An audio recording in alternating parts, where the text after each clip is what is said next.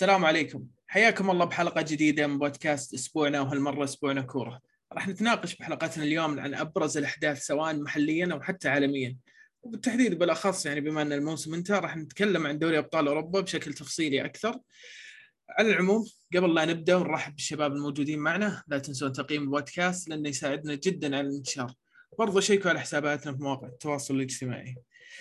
طيب اليوم عندنا آه، ضيف هو دكتور وبودكاستر طبعا قبل لا يكون دكتور أو ممكن دكتور قبل. معنا آه، الدكتور ناصر. دكتور طبيب جراح. السلام عليكم ورحمة الله وبركاته. شكرا. الله يرضى عليك. شكرا على هذه الاستضافة وسعيد بالتواجد معكم في برنامجكم وأتمنى لكم المزيد إن شاء الله من النجاح. بالعكس إحنا اللي نتشرف والله ويعطيك العافية. أول شيء إنك قبلت الاستضافة قبلت الدعوة إن شاء الله إنها تكون حلقة حلوة. إنه حتى جايب لك ضيف جايب لك عضو معنا أرسنالي عشان تقدرون تأخذون راحتكم أكثر يعني. آه كذا كذا أنت سهلت علينا الأمور بالضبط. آه معنا عبد الرحمن حياك الله. يا هلا والله وسهلا. نهاية الموسم بنتكلم عن نهاية الموسم الدرامية الصراحة وأرحب بأخوي ناصر وإن شاء الله أنه تكون حلقة كويسة وتكون ختامية كويسة للموسم إن شاء الله. بإذن الله. آه طيب قبل لا نبدأ كالعادة يعني أي ضيف آه يكون موجود معنا لازم. يعني إحنا نعرف ميولك نعرف الأشياء هذه لكن عندنا كم سؤال كذا. نتلقف فيها شوي عن بعض الميول. وش الأسباب اللي شجعت فيها حتى النادي اللي أنت تشجعه؟ آه نبدأ بالنادي. والله شجعت أرسنال آه، من فترة طويلة. السبب رئيسي أو سبب حقيقي لتشجيع أرسنال آه، ما يوجد ولكن ربما لأني ارتبطت بفترة زمنية كانت تاريخية للنادي على الصعيد. الفني والإداري كانت مرتبطة بوجود المدرب آرسن فينجر وكذلك ديفيد دين كإداري في النادي. كانت في كوكبة نجوم داخل آه، أرسنال. المبادئ اللي النادي حاول يعكسها خلال هذه الفترة آه، ما حاول أن يقدم في أرضية الملعب. كان أرسنال يقدم كرة جميلة جدا ويضرب فيها المثل آه، في كل الفترات يعني اللي أنا شجعت فيها. أرسنال ربما حصل نزول بشكل معين بعد 2015 وأصبحنا نتعافى ابتداء من هذا الموسم وهو الموسم الماضي. ولكن ما قبل ذلك لا كانت الكرة اللي تقدم من قبل أرسنال دائما جودتها عالية ابتداء بالحقبة القديمة آه، بنهاية توني آدمز و وبولد إلى أن انتقلنا إلى أشلي كول وكامبل ومن ثم بيركامب جيلبرتو سيلفا فييرا ومن ثم انتقلنا لحقبة ملعب الإمارات وشاهدنا روزيسكي ألكسندر هليب وغيرهم من اللاعبين سيسك فابريغاز فان بيرسي إدواردو آه، جاك ويلشير. مجموعة أرشافين يعني لو بعدد بياخذ لي آه، موسوعة. ولكن وجدت نفسي مرتبط بكل شيء يحاول النادي أن يقدمه من حيث اللعب المالي النظيف من حول من حيث آه، المحاولة للعب كرة القدم بشكل معين سواء داخل أو خارج الملعب. المبادئ بشكل عام التي يحاول ان يعكسها النادي كنت أنا متعلق فيها شخصيا وهذا ممكن يكون السبب الرئيسي اللي خلاني أشجعه في تلك الفترة. ممتاز جدا طبعا أرسنال راح يعطيك يعني راح يعطيك فرصة إنك يعني حتى ودنا نعرف وش صار معهم الموسم هذا وش ليش البداية كانت كذا والنهاية كيف النادي وش صار معه بس قبل كيفك مع المحليات أو كيفك مع الكرة المحلية؟ من مرة ثانية عيد علي السؤال يعني وضح لي أكثر وش الإجابة آه كيفك يعني؟ متابع بشدة نفس ما أنت مثلا يعني اللي أنا أعرفه عنك إنك أنت مهتم حتى في أندية لندن عموما يعني في الكرة الإنجليزية وأندية لندن بما إنك حتى مشجع الأرسنال. آه، فنفس الشيء نعم نعم. نعم الكرة الإنجليزية بشكل عام أنا متابع جيد لها يعني أزعم ذلك إني أنا متابع جيد للكرة الإنجليزية وأحداثها. آه، على الصعيد الكرة الأوروبية ممكن مع مرور السنوات قلت الفرصة أنك أصلا تتابع متابعة دقيقة ولكن آه، لا زلت أملك يعني معرفة آه، لا بأس فيها على صعيد الدوريات المحلية أما على صعيد الدوريات أو البطولات الأوروبية اللي هي المشتركه ال Champions League والدوري الأوروبي والمؤتمرات متابعتي لها جيدة يعني أستطيع أني أتحدث عنها ولكن على صعيد الدوريات المحلية آه، مثلا الإسباني أو الإيطالي أو الألماني أو الفرنسي يعني لا أنا أنا أقصد فقدنا الارتباط فيها. الكوره السعودية خصوصا يعني. الكرة لا لا لا الكره السعودية آه، ممكن نرجع نتابعها من الموسم الجاي. ولكن الفترة ف... الأخيرة لا أنا من معتزلين الكرة السعودية من 2011 يعني وقفت متابعة. طيب ميولك وش كان على أيام 2011 وقبل 2011 وش كنت تشجع؟ آه، خل... لا خل الميول خل أنا ما اعتزلت عشان أبين ميولي لا هي أنا اعتزلت وتركت تركت الكرة السعودية نهائيا. okay okay. يعني كان السبب رئيسي يعني كان السبب الحقيقي لترك الكرة السعودية إنه ما كان في وقت تستطيع فيه إنك تدمج ما بين آه، متابعة الدوريين وفي نفس الوقت كانت إذا كنت بتتابع مثلا يعني كانت المباريات المشتركة تأتي كلها يوم السبت والأحد. إذا تبي تتابع مباراة الأوروبية ثم تتابع مباراة الدوري السعودي راح عليك اليوم كامل. فأثرت الجودة. في ذلك الوقت كانت الجودة الإنجليزية والأوروبية بشكل عام. جودة كرة القدم المقدمة كانت أعلى بكثير ممن شاهد في الدوري السعودي. فآثرت إني أستغني إذا كنا مجبورين على الاستغناء أني استغنيت عن الدوري السعودي ولكن مع التعاقدات ومع الدعم الهائل اللي قاعد يصير الدوري السعودي والنقلة النوعية تحت رؤية 2030 أكيد الواحد لازم يبدأ يرجع يتابع خصوصا مع النجوم القادمين للدوري. ممتاز جدا. آه راح ناخذ فرصتنا شوي بالكلام عن اللي صار في الفترة الماضية بالكرة السعودية ومستقبل الكرة السعودية حتى بس آه أبغى أعرف وش وش تشجع منتخب يعني أو وش يعني غالبا يعني أغلب الناس اللي تشجع يعني أندية تكون مرتبطه مرتبط النادي يا بأسطورة النادي يعني في جنسية أسطورة النادي أو حتى في يعني جنسية الفريق بشكل عام. نقدر نقول إنك تشجع إنجلترا ولا إيش بالضبط؟ أه لا أنا من متابعي الكرة الإنجليزية اللي ما يشجعون إنجلترا. لا أنا ما أشجع إنجلترا. أنا أه من زمان وجدت نفسي مرتبط مع الكرة الفرنسية والمنتخب الفرنسي لسبب بسيط. إنه كان أه معظم الجيل الأرسنالي اللي تم بناء في الفترات السابقة كانوا أه لاعبين لمنتخب فرنسا. كذلك المدرب كان أه آرسن فينجر فرنسي. وغير ذلك إنه كان المنتخب مليء بالنجوم يعني فييرا ماكيليلي آه، تورام زيدان مالودا ريبيري كلهم يعني كانت أسماء آه، هنري على رأس القائمة. يعني ما أقدر أتجاوز أسطورة أرسنالية وما أذكره. آه، يعني كانت أيام جميلة المنتخب الفرنسي وأعادها نوعا ما ديشام في الفترة الأخيرة بالوصول. طبعا تشجيعنا أو محبتنا للدوري الفرنسي لا تعني موافقتنا على ما يفعلونه. أكيد يعني أكيد. الاتحاد الفرنسي إيه والدولة بشكل عام ولكن إحنا يعني ميول تشجيعية فقط فازوا كويس خسروا بسلامتهم.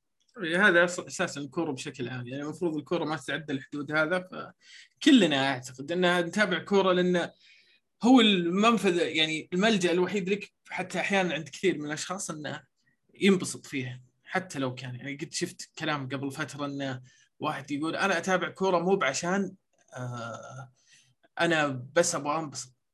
أنا أتابع كورة إنه ما في شيء يبسطني إلا هو يعني مو بأنا كئيب بس يعني مجرد إن فريقي يفوز ببطولة أو يفوز بمباراة يفرحني أنا مبسوط هذا شيء بحد ذاته شعور جميل جدا. كثير حسينا بالشعور ذا. إلا ما أدري عنكم يا يا الأرسنالية يعني معليش شوي ودي ودي أضيق لا فرح فرحنا فرحنا كثير بس مو في الوقت هذا يعني.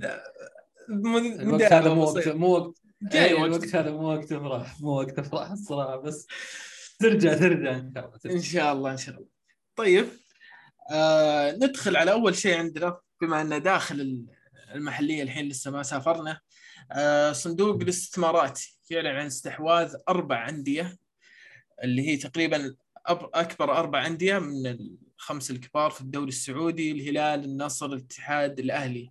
بنسبه 75% برضو عندنا أكثر من جهة استحوذت على بعض الأندية مثل آه، القادسية راح لشركه أرامكو الدرعية إلى هيئه تطوير الدرعية العلا إلى الهيئة الملكية للعلا الصقور لشركة نيوم. لسه بعد أعتقد في بعض الجهات راح تعلن عن استحواذات مستقبلية. قرار ننتظره من زمان صراحة من سنين يعني نسمع الكلام هذا أكثر من 10 12 سنة إن الكلام هذا ممكن يصير خصخصة الأندية. آه، فجاء وقتها وش وش تشوف آه ناصر آه تأثير القرار على الكورة؟ خصوصا بعد التعاقدات مع بعض النجوم الحين صار يعني حتى الهدف إنه يصير الدوري من توب 10 أو توب 5 يعني مستقبلا. الهدف واضح. الهدف هو نقل الرياضه السعودية إلى أعلى مستوى ممكن ومقارعة آه الدوريات العالمية والبطولات العالمية. طبعا لهذه لهذه النقلة اللي راح نقوم فيها آه، فوائد عديدة يعني أما على صعيد اقتصادي أو على صعيد رفع مستوى آه، اللاعبين السعوديين وجعل المنتخب السعودي آه، من الصفوة على مستوى العالم لأن التأثير سيكون بشكل تدريجي في في قادم السنوات. بل احتكاك مع هؤلاء النجوم بل احتكاك مع احترافية هؤلاء النجوم سنستطيع أن نصعد بمستوى. الدوري ناهيك أنه أساسا هناك أحاديث اوريدي بدأت بالظهور عن حقيقة أن المشروع متضمن بناء أكاديميات وجلب لاعبين أكاديميين من الأكاديميات العالمية واستقطابهم لأكاديميات سعودية. كل هذا المشروع سيساعد في رفع شأن الكرة السعودية. الاستفادة من الحالة الرياضية على مستوى العالم جميع الدول تسعى إلى إيجاد بطولات رياضية عاليه المستوى لأنها منفذ وسبيل اقتصادي رائع جدا لهذه الدول.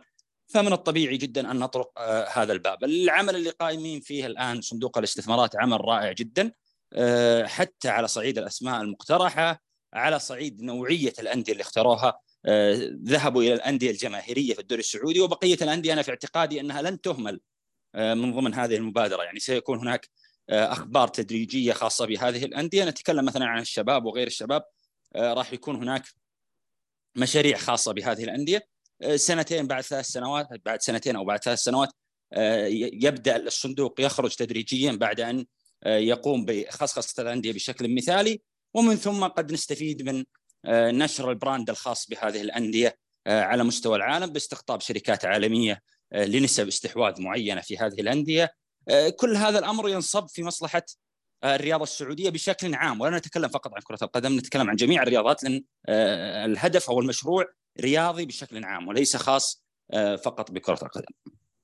ممتاز. يعني حتى أنا أحس انه ما أدري إذا عبد الرحمن يوافقني أشوف يعني بما انه حتى في مستثمرين خليجيين كثير قاعدين يستثمرون برا يعني ممكن انه تطرح الفكرة عليهم يعني انه ممكن يستحوذون على يكون فيه معليش مستثمرين خليجيين حتى عندنا في الدوري. صحيح أنا أتفق مع هذه الفكرة عذرا عن المقاطعة بس إنه الفكرة آه كويسة متاحة ليش ما تصير؟ لكن اللي أنا أتوقعه إنه في البداية بتكون بتكون يعني مؤطرة في في في موضوع الاستحواذ من الشركات الداخلية.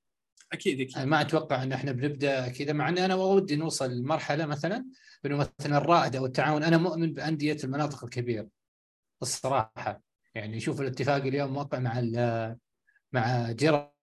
أوكي جيرارد اسم كبير لكنه ما هو مدرب كبير والدليل التجارب اللي ما هي أحسن حاجة في إنجلترا مثلا. لكن يبقى يبقى اسم كبير وهذا هو موقع مع الاتفاق حاليا اللي ما استحوذ عليه صندوق الاستثمارات. فالخطوات اللي إحنا ماخذينها ما حتى حتى عشان ما أعيد نفس الكلام الخطوات اللي إحنا ماخذينها في في الاستحواذ أو أو في أو في نقل الرياضة لمرحلة أخرى حتى الأندية الثانية اللي ما تم عليها استحواذ عندها عندها نقاط قاعدة تشتغل عليها. فلذلك هذا هذا اللي أنا أتوقع إنه إنه إحنا رايحين له. ويا ليت يا ليت نوصل لمرحله إنه في في يعني في ناس تستحوذ على الأندية من الخارج. عادي يكون في استثمار. زي ما إنجلترا مثلا فيها الآن ملاك سعوديين وإماراتيين و... وأتوقع قريبا قطريين يعني.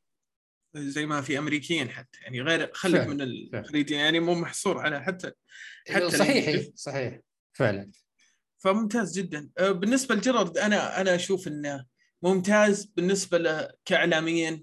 تعرف الصحفيين الإنجليزيين شلون؟ تعرف الإعلام الإنجليزي حتى شلون وأنتم أدرى مني في الصحافة الإنجليزية والإعلام الإنجليزي. فأعتقد إنه يعني حتى خيار إنه جيرارد يجي يعني ترى مو مو بسيء بس انه مو سيء بس له حدين ترى. أكيد أكيد. فانا أنا أحس مو, مو انظف مو أنظف إعلام صراحة عذر عن المقاطعة بس مو أنظف إعلام يعني. أكيد. فأنت ما تدري إيش الصورة اللي هو ممكن حاب يطلعها عن الدوري. بالضبط. بس آه. إيه فعلا. بس انه أعتقد تغيرت شوي نظرة الإعلام خصوصا بعد استحواذ على نيوكاسل وحتى شفنا الجمهور الإنجليزي كيف حتى صار يحب يعني آه صار حتى ممكن يعرف أكثر عنه بسبب الاستحواذ على نادي نيوكاسل. طيب آه بعد صفقة كريستيانو الكبيرة واللي سوت ضجة كاكبر صفقة في تاريخ الدوري وأكبر صفقة اللاعب أكبر عقد اللاعب في تاريخ الكورة. نشوف اليوم بنزيما وقع مع الاتحاد. لمدة ثلاث سنوات اللاعب اللي كنا ما نتوقع إنه يطلع من مدريد. يعني كان آخر احتمال. أكثر لاعب كنت متوقع إنه ممكن يعتزل حتى في مدريد. لكن بعد هذا كله باقي على عقده سنة رفض التجديد جاء عرض صراحة ما يرفض. آه ناصر كيف تشوف يعني تأثير صفقة بنزيما؟ هل ممكن يحفز لاعبين زيادة ولا يعني بس اكتفينا بالكريستيانو بنزيما؟ آه، بخصوص صفقة بنزيما طبيعي جدا تصنيف هذه الصفقة إنه يكون فوق الممتاز بل مثالي آه، لأن اللاعب لا زال بإمكانه أن يعطيك على الأقل آه، موسمين من الكرة العالية كذلك الأمر في صفقة كريستيانو عندما عند التوقيع مع كريستيانو كان لاعب لا زال يستطيع أن يقدم مستويات عالية خصوصا في الموسم القادم والموسم الذي يليه اللي هي مدة التحول المتوقعة. بالنسبة لإمكانيات بنزيما يعني لا تغطى بغير بال يعني. إمكانيات عالية جدا. راح يفيد آه، لاعبين السعوديين. أنا أتمنى شخصيا أن يكون في جزء من هذا الاستثمار محاولة اكتساب خبرات من هؤلاء اللاعبين ونقلها آه، بشكل آه، نموذجي إلى العمل الأكاديمي الموجود في الأندية. الأخذ بآرائهم بحكم أنهم لاعبين يملكون قدر كبير من الخبرة خصوصا انه كذلك الأمر هناك مدربين على مستويات عاليه قادمين للدوري السعودي. نتكلم على أن أولهم حاليا هو ستيفن جيرارد آه، لاعب تاريخي بخبرات عالية آه، سبق وأن درب في الدوري الإنجليزي سبق أن كان له تجارب آه، تدريبية ناجحة قبل الدوري الإنجليزي. نتكلم عن تجربته مع رينجرز مثلا ف لا بد أن تستفيد. اعتقد إيه، جاب الدوري بدون خسارة ولا؟ اي نعم. فلا بد أن تستفيد من هذه التجربة. هناك مدربين آخرين تظهر أسمائهم من وقت إلى اخر نتكلم عن جوزيه مورينو نتكلم عن ماسميليانو أليجري. مدربين لهم تجارب كبيرة. ناهيك عن وجود أساسا نونو سانتو في في الاتحاد حاليا. فلا بد آه، أن يكون حتى في استقطابك لهؤلاء الأسماء لا أن يأتوا كهيد كوتش أو مدربين فقط. لا بد أن يأتون كمدراء فنيين آه، يكون من واجباتهم هي آه، تطوير العمل الأكاديمي. حتى وإن تحتم الأمر أن توقع مع كوادر لإدارة الأكاديميات بنصح من هؤلاء المدربين على أن يكون آه، التقييم لهم موسمي والتصعيد من هذه الأكاديمية موسمي آه، على أن يكون لديك فريق أكاديمي بعد ثلاث أربع سنوات تستطيع أن تجعل هؤلاء اللاعبين حتى أن يغادروا آه، خارج الدوري الإنجليزي مستقبلا بنظام ابتعاث رياضي صحي يعني موجد في دوريات ممكن تكون دوريات أعلى من دورينا بشيء قليل أو دوريات الاحتكاك فيها. يكون أعلى. يعني لا يشترط بأن اللاعب السعودي يجب أن يحصل على فرصته الرياضية فقط آه، داخل الدوري السعودي، لا بد أن يبحث عن فرص خارجية إن وجدت. يعني، لا بد أن لا تكون المشاركة سهلة، وهذا اللي إحنا رايحين له الآن، لن يكون هناك مكان آه، للاعب اللي يبي يوصل بسهولة أو اللاعب اللي يتوقع أنه إذا قدم موسم أو موسمين عالية أنه خلاص ثبت مكانه في التشكيلة إلى أن يعتزل، لا راح يكون الموضوع في تحدي أكبر. آه، لاعبين كبار كثيرين جايين للدوري السعودي سواء في هذا الموسم أو في الموسم القادم. هناك نقلة رياضية على جميع الأصعدة حتى على الصعيد الفكري آه، بالنسبة للاعبين. فلا بد أن يواكبوا في هذا الأمر ولا بد أن لم يكونوا قادرين على انهم يقتحمون دورينا السعودي أن يذهبوا لدوريات مساوية أو حتى وإن كان أقل حتى يستعيدوا مكانهم في الدوري السعودي. وهذا الأمر راح يفيدك في الكوادر اللي أنت راح تستقطبها لأن هذه الكوادر تعمل آه، يعني تحت غطاء كشافين على مستوى العالم. فتستطيع أن تستفيد من هذه العلاقات آه، العنكبوتية ما بين وكلاء الأعمال ما بين آه، مدربين الأكاديميات في نقل بعض المواهب السعودية للخارج في زي ما ذكرت سابقا في ابتعاث رياضي صحي سواء في كرة القدم أو في الرياضات الأخرى. آه، لا إحنا مقبلين على حاجة يعني ثقيلة ثقيلة مرة. من ناحية يعني زي ما قلت من ناحية حتى اللاعبين إنهم يحترفون في الخارج. أعتقد إن صارت الحين ممكن أبطأ شوي. يعني صارت قل احتمالها ممكن. ما أدري عبد الرحمن يتفق معي؟ لأنه هو هو شاف نجوم جوله عنده. هو راح يصير يبغى يلعب هنا. أعتقد جزء شوي من يعني القرار حق الاستحواذ على الأندية جانب منه تسويقي 100% حلو. هذا هذا ما نختلف عنه. لكن في جانب منه إنه أحس انهم فقدوا الأمل إن اللاعب السعودي يروح يحترف برا. فاحنا اضطرينا ان نجيب احد عند يعني اضطرينا ان نجيب لاعبين زي كريستيانو زي بنزيما لاعبين منضبطين من الطراز العالي يعني بلا أي خلاف منضبطين داخل وخارج الملعب حتى ولاعبين احترافيين جدا. فعبد الرحمن تحس إنه فقدنا الأمل شوي يعني إنه ممكن اللاعب يحترف الجيل الحالي. الجيل المستقبلي ممكن. هو الغرض صحيح. هو الغرض أساسا إنك لما لما تبتعث لاعب أو إنك تودي لاعب بشكل ريعي بشكل آه، يعني فيه فيه رعاية أو أنك أنت حريص أن اللاعب هذا ينجح. مو لاعب يبغى يخوض تجربة وجاه عرض من نادي. أنت مشارك في أنه يروح يلعب. فأنت تبغى من تبغى من الأخير أنه آه، يستفيد ويفيدك آه، مستقبلا مع المنتخب. أنت الآن لما تجلب هذه الأسماء الكبيرة أتكلم عن العقلية قبل الأداء لأنك أنت جايبهم في آخر أعمارهم. يعني يف يعني المفروض علينا إحنا ما نغلط أنفسنا. جايب انت جايب كريستيانو في آخر مسيرته جايب بنزيما برضه في آخر مسيرته وحتى الأسماء اللي تطرح أسماء كبيرة في السن. فأنت بتجايب عقلية تبي تفرضها على الدوري.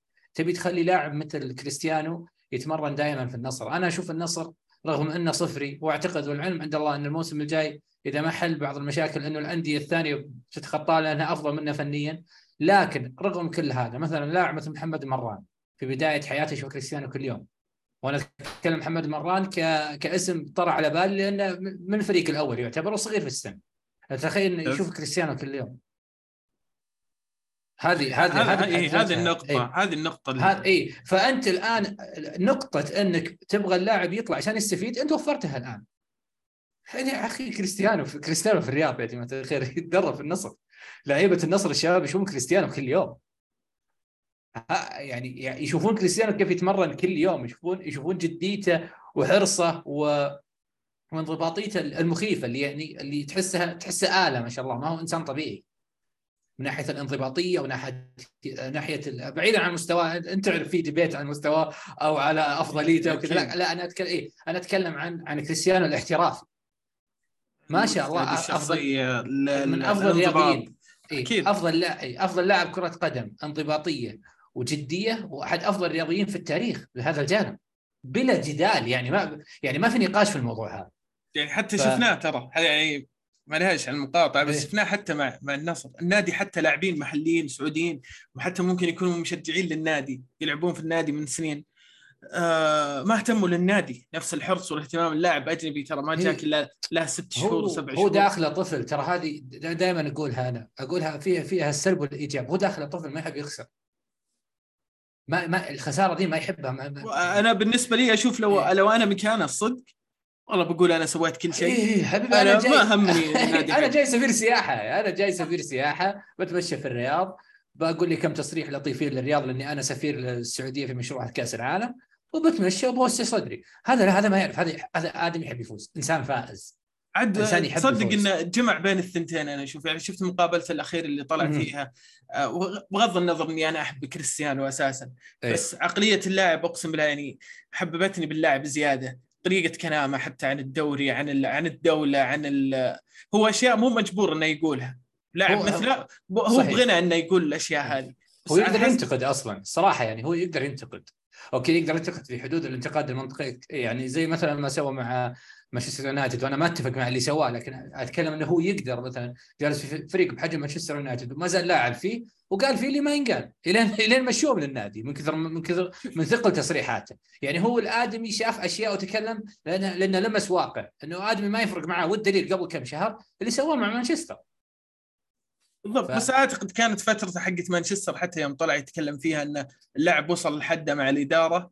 آه هو أعتقد تكلم كمشجع للنادي أكثر من إنه كلاعب. بس ما حس هو يعني إذا بنروح الموضوع هذا هو ما حسبها صح هو أخطأ جملة وتفصيل صراحة. يعني. بالضبط. بس هذا مو يعني هذا بس أنا بتكلم عن هو ما ما يشفع له طبعا. إيه إيه تصرف غلط. إيه بس أرجع لنقطتك الاساسيه هو انه آه موضوع إنك آه تحتاج إن اللاعب يسافر على أساس يعني توصل العقلية الاحترافية إن جبتها له جايبها له من مين؟ يعني أول اسمين كانوا آه، البنز وكريستيانو. أعلى انضباطيه الناس من الناس منضبطين شوف شوف سنهم. حتى بنزيما بنزيما يقدر يلعب 120 دقيقة. ما شاء الله والله يغير عليه. ولا اختلف عنده شيء. وكريستيانو نفس الشيء. ما شاء الله. هذا غير غير آه، انضباطهم. فأنت آه، قاعد تخلق شيئا فشيئا هذه هذه الحالة يعني في في الدوري. فما ما أنت بحاجة إن اللاعب يروح أنت بحاجة إن اللاعب يتحسن. إذا راح اللاعب هاي تجربة إن شاء الله ينجح فيها. لكن أنت عندك يعني قاعد قاعد تغير في العقلية وهذا مهم. في نقطتين عاد صراحة. آه، عذرا عذرا على التداخل بس إيه، في, النقطة اللي إحنا نتكلم فيها ممكن تحتاج إلى بعض التوضيح. آه، في نقطة الخروج اللاعبين خارج الدوري وابتعاثهم أعتقد إني ذكرت في في وسط كلامي إنه لبحث دقائق مشاركة لأن المشاركة في الدوري السعودي المحلي راح تكون صعبة في الدوري الأول أو حتى في الدوري الرديف يعني المنشا حاليا. فإذا أردت من لاعبك انه يتطور وأن يكون لديه صعيد تنافسي لابد أن يكون مجال الابتعاث مفتوح له لأنه من الصعب جدا إنه يقتحم التشكيلة. يعني كنا سنتكلم مثلا عن الأندية الحالية في من لحظة اتخاذ قرار الثمان أجانب راح نجد أن 90% أو 80% إذا كنت راح أقلل من النسبة من اللاعبين اللي هم ثبتوا خاناتهم هم كانوا نجوم المرحلة السابقة. آه، ما كانوا نجوم تم انشائهم خلال فترة آه، وجود الثمان أجانب وتأثير اللاعبين الثمان أجانب على هؤلاء السعوديين. يعني نتكلم عن حتى تشكيلة المنتخب الأساسية الآن الموجودة اللي شاركت في كأس العالم الأخير واللي ممكن انها تشارك في كأس آسيا القادم. هي ذات الأسماء اللي كانت من قبل إحداث قرار الثمان أجانب هم نجوم ولكن على صعيد آه، تصعيد لاعبين نجوم آه، بشكل كبير من الأكاديمية. نحن نتكلم عن 20 20% 15% في الأندية مجتمعة اللي إحنا نتكلم عن أندية آه، الأندية الكبرى في السعودية الأربعة أو الخمسه الأندية الكبيرة.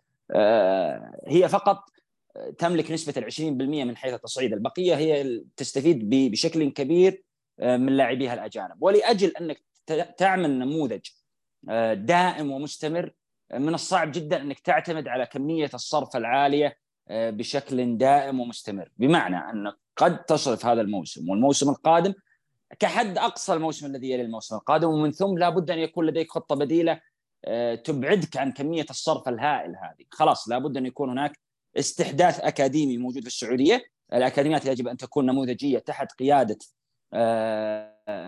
يعني نماذج عالمية مثالية سواء من المدربين أو حتى من مدراء أكاديميات نتكلم عن أكاديميات رائعة جدا على مستوى العالم تدار بشكل مثالي. أكاديمية مانشستر سيتي أكاديمية أرسنال أكاديمية تشيلسي اللي كانت تصدر النجوم إلى عهد قريب. لابد أن تبحث عن شراكات خاصة بهذا الجانب لعمل أكاديميات نموذجية خاصة بالأندية. ومن ثم يكون اللاعب الخيار وهنا يفرق اللاعب آه، المقاتل اللي يبحث عن فرصته المصر على النجاح ما حصلت فرصتك داخل الدوري السعودي ممكن تحصلها خارج الدوري السعودي سواء في الدوريات العربية أو في الدوريات العالمية. أثبت نفسك ومن ثم الأندية هذه راح تكون آه، قريبة لشرائك. وهذا الأمر نراه مثلا في الدوري الإنجليزي. في الحقبة الأخيرة آخر خمس ست سنوات الأندية تحديدا الكبرى أصبحت تتردد في إعطاء آه، المجال للاعبين الشباب الناشئين من الأكاديمية اللي هم خرجوا من أكاديمية النادي نفسه. ممكن يأتون بمواهب جاهزة من خارج النادي. ولكن استخدام أكاديميتهم نفسها أصبح قليل. هذا جعل اللاعبين من هؤلاء من من هذه الأكاديميات يغادرون الدوري الإنجليزي. نشوفهم أساسيين في الدوري الألماني نشوفهم أساسيين في الدوري الفرنسي بعضهم في الدوري الأسباني بعضهم في الدوري الإيطالي. الهدف من ذلك وش هو؟ الهدف من ذلك هي المشاركة وإظهار آه، الموهبة وإثبات الذات. ومن ثم سيكون لي فرصة اني اعود للدوري المحلي وأكون نجم فيه من جديد. آه، نشاهد آه، بلينغهام خرج من الدوري الإنجليزي وذهب للدوري الألماني. نتكلم آه، نيلسون سابقا. حاليا المهاجم أحد هدافين الدوري الفرنسي بالوغان هو من أكاديمية آه، أرسنال. يعني اللاعبين غالبا يعودون للدوري الإنجليزي صح؟ نفس مثلا سانشو مثلا. طلع يعني تجربة حتى اللاعب الإنجليزي آه، صارت أو أو اللي نعرفه يعني بالضبط إنه دائما ما تنجح غالبا غالبا ما تنجح. يعني حالات نادرة اللي ينجحون خارج الدوري الإنجليزي. أي أنا ما أتكلم بس عن الجنسية الإنجليزية أنا أتكلم عن العمل آه. الأكاديمي الموجود هناك. okay. التصدير اللي قاعد يصير من أكاديميات الأندية الدوريات الخارجية سواء ال top five من حيث الدوريات الأوروبية أو حتى ما هو أقل منها. الهدف من هذا التصدير هو لأجل أمرين رئيسيين. إما الاستفادة الفنية بأن هذا اللاعب يكون فعليا أستطيع أن أستفيد منه مستقبلا ويعود للنادي أو لأجل الاستفادة المالية. وهذا اللي لابد أن الأندية تعمل عليه لأنه لابد أن يكون لديك آه، مصدر دخل مستمر ودائم. لا يصح أنك تعتمد على الإعانة بشكل مستمر ودائم. كيف تستطيع أن تستفيد من هذا الأمر؟ بإيجاد أكاديميات تصدر لك اللاعبين تستطيع أن آه، تستفيد من هؤلاء اللاعبين ماليا من داخل الأندية من داخل الدوري أو من خارج الدوري أو حتى تستفيد منهم فنيا بأنك تكتفي من جلب نجم لأجل أن يغطي خانة معينة. بوجود نجم أنت أسست تأسيس مثالي آه، صاعد لك من الأكاديمية، تأسيس الأكاديمية تحديدا لابد أن يكون تأسيس على الصعيد الانضباطي فوق كل شيء، لأني أنا أعتقد أن اللاعب السعودي آه، تحديدا آه، يملك إمكانيات رهيبة ويملك معرفة لإدارة كرة القدم بشكل مثالي، ولكن على الصعيد الانضباطي ما هو كلهم، ما هو كلهم نهائيا. ولا صعب جدا أنك تربط احترافية اللاعب السعودي باحترافية اللاعبين آه، الأوروبيين أو حتى الأفارقة مؤخرا. لاعبين من أفريقيا أصبحت لديهم معدات احترافية عالية لأن الأمر أصبح مرتبط عندهم بالأمور المالية والاستفادة المالية. في الدوري السعودي نحن نقدم مبالغ عالية جدا للاعب السعودي آه، تجعله مسترخي بعيدا عن الضغوطات. أنجز ما أنجز الأمر آه، سيان. شاهدنا حتى في كأس العالم الأخير وأنتم ممكن تصادقون على الكلام اللي راح أقول إنه في كأس العالم الأخير شاهدنا الحالة البدنية للمنتخب السعودي اللي كل لاعبينه آه، يعني آه، يملكون ليفل عالي من الاحتراف وبعقود مالية عالية جدا. شاهدنا اللاعبين كيف كانوا كيف كانت حالتهم البدنية أمام منتخب بولندا وأمام منتخب المكسيك مثلا. آه، كان في واضح إنه في جاب بدني سواء على الكتلة البدنية الكتلة العضلية لدى اللاعبين. هذه المشكلة الأزلية أشوفها في المنتخب عندنا. وهذه ناتجة من إيش؟ ناتجة من التأسيس التأسيس الأكاديمي اللي موجود عندك اللي يفتقد الجانب الانضباطي. يعني لابد أن يكون هناك ساعات معينة للعمل على الجانب العضلي خاصة بالجيم لتطوير اللاعب على الصعيد البدني هذا الأمر حتى يساهم في تقليل الإصابات آه، بعد وصول لعمر معين يعني ما هو ما هو معقول إحنا في الدوري السعودي متوسط عمر اللاعب إنه يوصل ل 28 29 سنة ثم يحصل له دروب هائل على الصعيد اللياقي ولا على الصعيد البدني شاهدناها شاهدناها. نماذج موجوده الآن في الدوري السعودي. بعد ان وصلوا ل 28 29 بدأت مستوياتهم في النزول. إن لم يكن مستوياتهم هي من بدأت بالنزول فالعامل البدني بدأ في النزول. فأصبحوا غير قادرين على اكمال 90 دقيقة أو أصبحوا زملاء آه، ومرتبطين ارتباط مباشر مع دكاترة الأندية ونايمين في العيادات. يعني يلعب لك أربع شهور ويغيب لك أربع شهور. هذا الواقع. هذا الأمر مرتبط في إيش؟ بالإعداد الأكاديمي. يعني أنت شاهدت مثلا مع منتخب بولندا الفارق الرئيسي كان بينه وبين منتخب بولندا البنية الجسمانية. المنتخب البولندي تشعر أن لاعبينهم آه، يعني آه، جبال في أرضية الملعب من من الكتلة العضلية اللي موجودة مقارنة باللاعب السعودي اللي كان نوعا ما هزيل. وتقارن كذلك الأمر مع المنتخب المكسيكي في حالة أخرى اللي هي الحالة اللياقية. مو معقول المنتخب المكسيكي 90 دقيقة لاعبينه يحرثون الملعب وحنا من الدقيقة 60 أو 65 لاعبيننا فقدوا حتى النفس. ليش؟ لأنهم لعبوا ثلاث مباريات متتالية. طيب المكسيك لعبت ثلاث مباريات متتالية في ظرف 10 أيام. الأرجنتين نفس الموضوع بولندا نفس الموضوع. ليش إحنا فقط اللي انهرنا على الصعيد اللياقي وأصبحوا لاعبين ما هم قادرين يجرون؟ المنتخب المكسيكي حتى ما هو من الدقيقة 60 من الدقيقة 25 أصبحنا إحنا غير قادرين على مجاراه المنتخب المكسيكي على الصعيد اللياقي في أرضية الملعب وتغطية المساحة. وأعتقد إن حتى في مباراة المكسيك ضربنا رقم قياسي في عدد الكيلومترات اللي قطعها المنتخب. يعني كانت أقل عدد كيلومترات في المباراتين آه، اللي سبقتها بولندا والأرجنتين. هو هو هذا الأمر لابد أن يعالج. يعالج كيف؟ بتطوير الأكاديمي. تطوير الأكاديمية. ولا, ولا أساسا أغلب يعني معليش المقاطعة بس يعني معليش اللاعب السعودي حتى ما يدخل صالة الحديد. يتمرن تمارين اليومية الطبيعية العادية صالة الحديد يعني نادر ما تلقى لاعبين سعوديين يتمرنون. كلهم بنيتهم الجسدية يعني هزيلة وضعيفة جدا نادر تلقى. ولا بد لابد أنك تستمر في رفع حدة الدوري السعودي إلى مستوى عالي يجبر اللاعبين على المغادرة بحثا عن دقائق مشاركة. بعيدا عن المسألة المالية بحثا عن دقائق المشاركة. هو أصلا لو ما لعب يعني أساسا أصلا لو ما لعب آه راح تقل قيمته السوقية أساسا ما راح ياخذ دقائق لعب ما راح يقدر أصلا يطالب الإدارة يعني يحاجز الإدارة إنه يكون عقده عالي.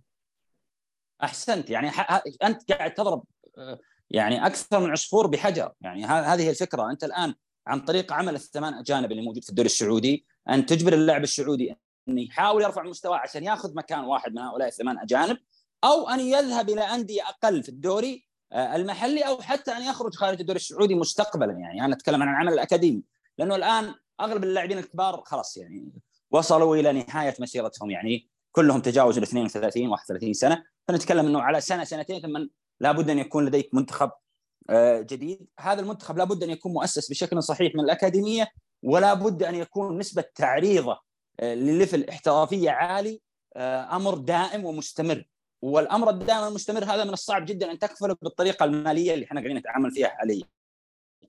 فلا بد أن يكون هناك مصدر آخر، المصدر الآخر عبارة عن إيش؟ عبارة عن تطوير العمل الأكاديمي ثقافيا انضباطيا في الأكاديميات ورفع المستوى ومن ثم تصدير اللاعبين والاستفادة منهم مستقبلا. لأنه من الصعب جدا إذا صار اللاعب السعودي حاط في باله أنه صعب أحجز مكان في الفريق الأساسي راح يبحث عن حلول أخرى لأجل أنه يرفع من عقده المالي مستقبلا فأنت كذا تستفيد من إن اللاعب يكون له طموح ويبحث عن مشاركات حتى وإن الأمر آه، استلزم بخطوة أو خطوتين للوراء من أجل أربع خمس خطوات للأمام مستقبلا. يعني هذا الأمر لابد أن يكون برضه في ذهن اللاعبين. والامانه العمل يعني مبشر. الأفكار اللي موجودة مبشرة جدا وإن شاء الله أنها تتحقق وتكون ناجحة في المستقبل. بإذن الله. عاد المنتخب اتخذ آه، آه، خطوة جديدة عينوا مدرب اللي هو خيسوس مدرب الهلال السابق. أنا متفائل صراحة فيه. ما ودي أطيل صراحة الموضوع لأن بنتناقش بشكل أكبر عنه. بس أنا أشوف خطوة موفقة مدرب انضباطي أكثر. شفناها حتى الفترة السابقه مع الهلال كان كان جيد. في الإعداد البدني حتى في التركيز على التفاصيل هذه. مهم جدا إنه يتعين المدرب توقيت المدرب يعني هو لعله تأخر شوي لكن على الأقل جاب فترة يعني أفضل من إنه يتأخر زيادة إنه كاس اسيا ما بقى عليه شيء. ولازم يكون الفريق جاهز. وإن شاء الله إنها تكون خيره للمنتخب ويكون المدرب الأفضل للمنتخب. آه طيب آه ودنا ندخل على الكورة. عبد الرحمن تضيف شيء؟ لا والله أنا بس كان عندي آه، موضوع بس بسيط. اني كان أنا ودي آه، حتى كنت أقولها مع أصدقائي يعني. ودي إن في نادي سعودي ياخذ آه، خطوة جريئة ويجمع أكبر عدد من السعوديين الكويسين وشكل منهم فريق مع مع عفوا مع أجانب قويين يعني. يعني مثلا شوف التعاون جاب إيكاردي. أنا أتوقع إنه إيكاردي يعني شوف الناس كلها تتكلم عن بنزيما وكريستيانو كذا أنا أتوقع إيكاردي بيسوي شيء مو طبيعي مع التعاون. أنا متحمس للتعاون بشكل أتوقع إنه لو التعاون جاب له كم صفقة كذا مستقبلا كويسة إني بتابع التعاون. أنا ما بالغ ترى وأنا أقول لك كذا. يمكن أشوف مباريات التعاون. لأنه أنا الأندية اللي ما استحوذت عليها الحكومة آه، متحمس لتحركاتها آه بالعكس يعني ممكن والله حتى يساعد. يعني حتى استحواذ على الأندية مثل هذه. معلش بس إيه؟ بقول لك شغلة واحدة إيه. بس اللي هي ودي إيه؟ فيها إن مشكلتنا إن 70% آه، من الجمهور السعودي يشجع الأربع أندية الهلال النصر والاتحاد الأهلي. فودنا نشوف إن حتى المدن هذه تتحرك لا بس صدقني شوف المدن القصيم الشرقية آه، الدمام تحديدا. آه، ترى تلقاه يشجع الهلال ويشجع الاتفاق ترى حتى أبها والأندية هذه إيه حتى نشوفهم إيه. كيف إذا جاء مثلا الهلال النصر يلعب في المنطقة. إيه فإذا صار إذا صار التعاون مثلا موجود أهل بريدة يمكن في منهم هلالي نصراوي اتحادي أهلاوي تحصل وكثير نشوفها. بس تلقاه مهتم بالنادي بيحضر إذا والله النادي يواجه على قولتهم لا بيروح. مثلا في الحسا الفتح. كلها أندية جماهيرية. أنا أشوف اي اي مع إبقاء البريكان ووضع كم اسم محلي ممكن يكون كويس. مع مكس أجانب ممكن نشوف فريق قوي جدا مع سعوديين والسعوديين هذول من داخل البلد يروحون المنتخب. فهمت؟ فما أدري أنا إيش الخطط. أتمنى إنه في أحد الأندية تاخذ هذا يعني تاخذ هذه الخطوه الجريئه الصراحة. مع إني ما أتوقع. أنا أشوف حتى التوجه اعجبني التوجه اللي صار. ما أدري هل هو يعني أتوقع هي نقطة قوة بالنسبة لنا إن حتى قاعدين يركزون عليها الأندية. نفس بنزيما جاء أتوقع حتى مغري له إنه كونه لاعب مسلم يكون قريب حتى من مكة. كانتي نفس الشيء قريب من الاتحاد محرز في كلام إنه في أندية سعودية تفاوضه. فأتوقع هذا أسلوب حلو إنك تجيب مثلا اللاعبين نفس هذه مثلا كوليبالي اللاعبين الأفارقة راح يكون مغري لهم إنهم يجون يعني يجون للدوري عندنا آه، يكونون قريبين من من مكة فهذه أشوف إنها نقطة ممتازة. طيب في شغلة بسيطة بس اللي هو موضوع ميسي وانتقال ميسي والكلام اللي صار إنه جاء ومو جاء ما راح يجي آخر شيء راح يعني آه، الإنتر ميامي آه، في يعني أخبار طلعت أو في كلام طلع حتى بعد ما انتقل ميسي للانتر ميامي إنه أساسا اللاعب ناوي من من فترة طويلة أصلا ناوي حتى من ممكن من قبل كأس العالم إنه يروح للانتر ميامي. فاللي أبغى اللي مستغرب منه عبد الرحمن إنه آه وش الفترة هذه؟ وش قاعد وش كان قاعد يصير يعني؟ وش كان قاعد يصير عشان اللاعب كذا فجأة يسحب عليك؟ يعني معقولة ما عندك خبر من أول؟ شوف المشروع كبير زين؟ فكرة ميسي وكريستيانو في دوري واحد في مدينة واحدة هذه كانت مغرية. ما مستحيل أنكر أنا أشوف ميسي أفضل لاعب في أفضل لاعب لعب الكوره في التاريخ وأنت تعرف هذا الشيء يعني. ف آه، موجود آه، يعني وجود هذا هذين الاسمين في نفس المدينة كان أمر مغري كان مشروع كبير.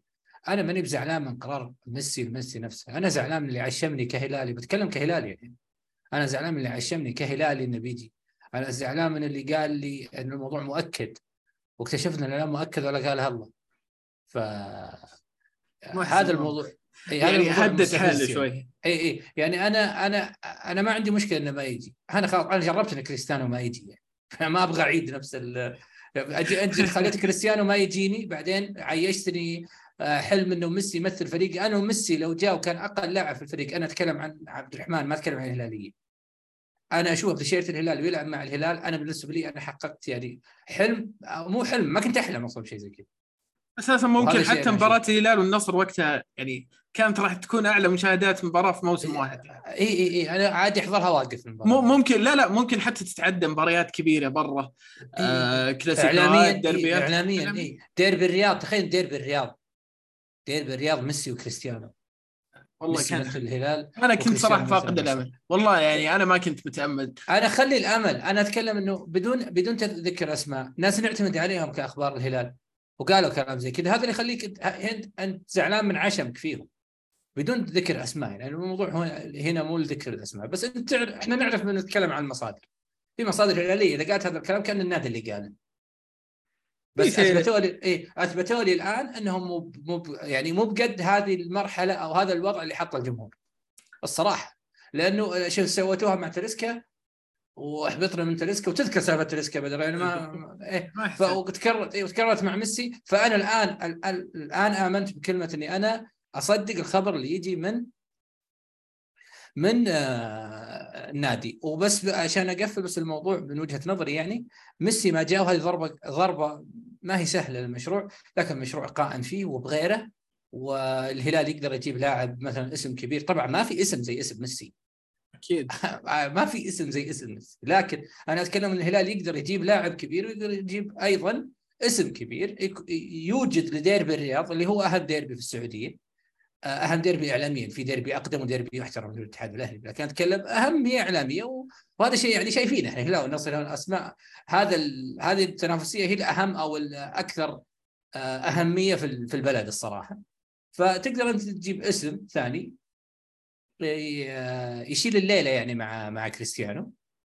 وبس وما وقفت عليه يعني. ما وقفت عليه. مع كامل حبي له لكن ما وقفت عليه لو نرجع للواقع ما وقفت عليه. تزعل هي صراحة يعني تزعل جدا. لكن لكن برضو الواقع كنت أتمنى. إيه الواقع يقول إنها ما توقف عليه.